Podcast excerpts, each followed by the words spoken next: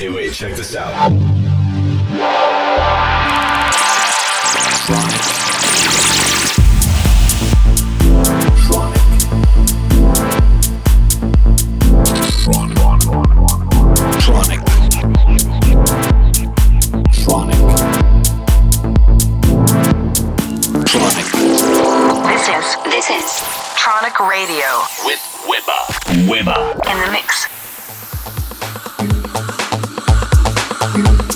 Hello and welcome to Tronic Radio.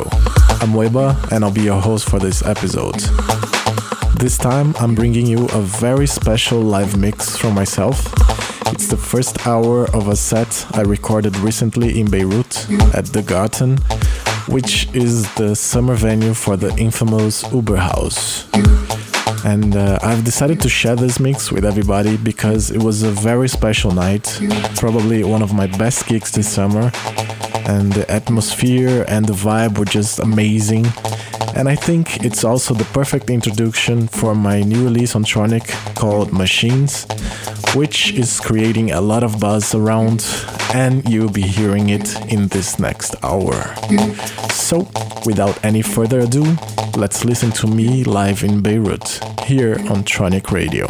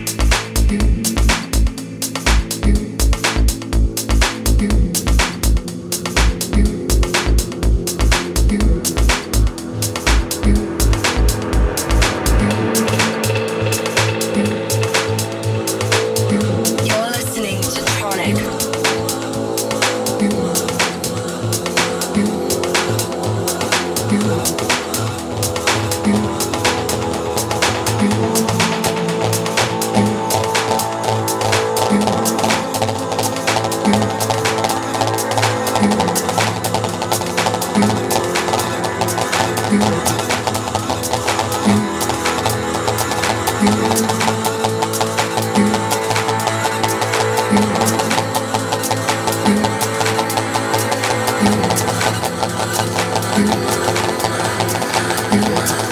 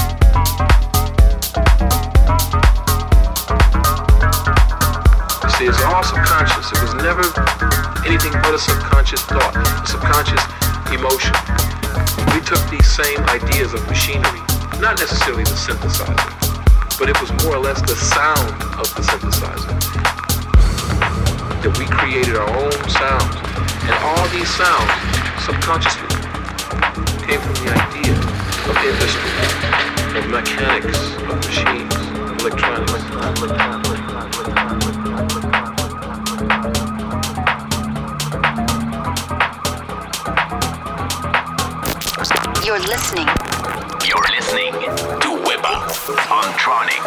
Tronic Radio.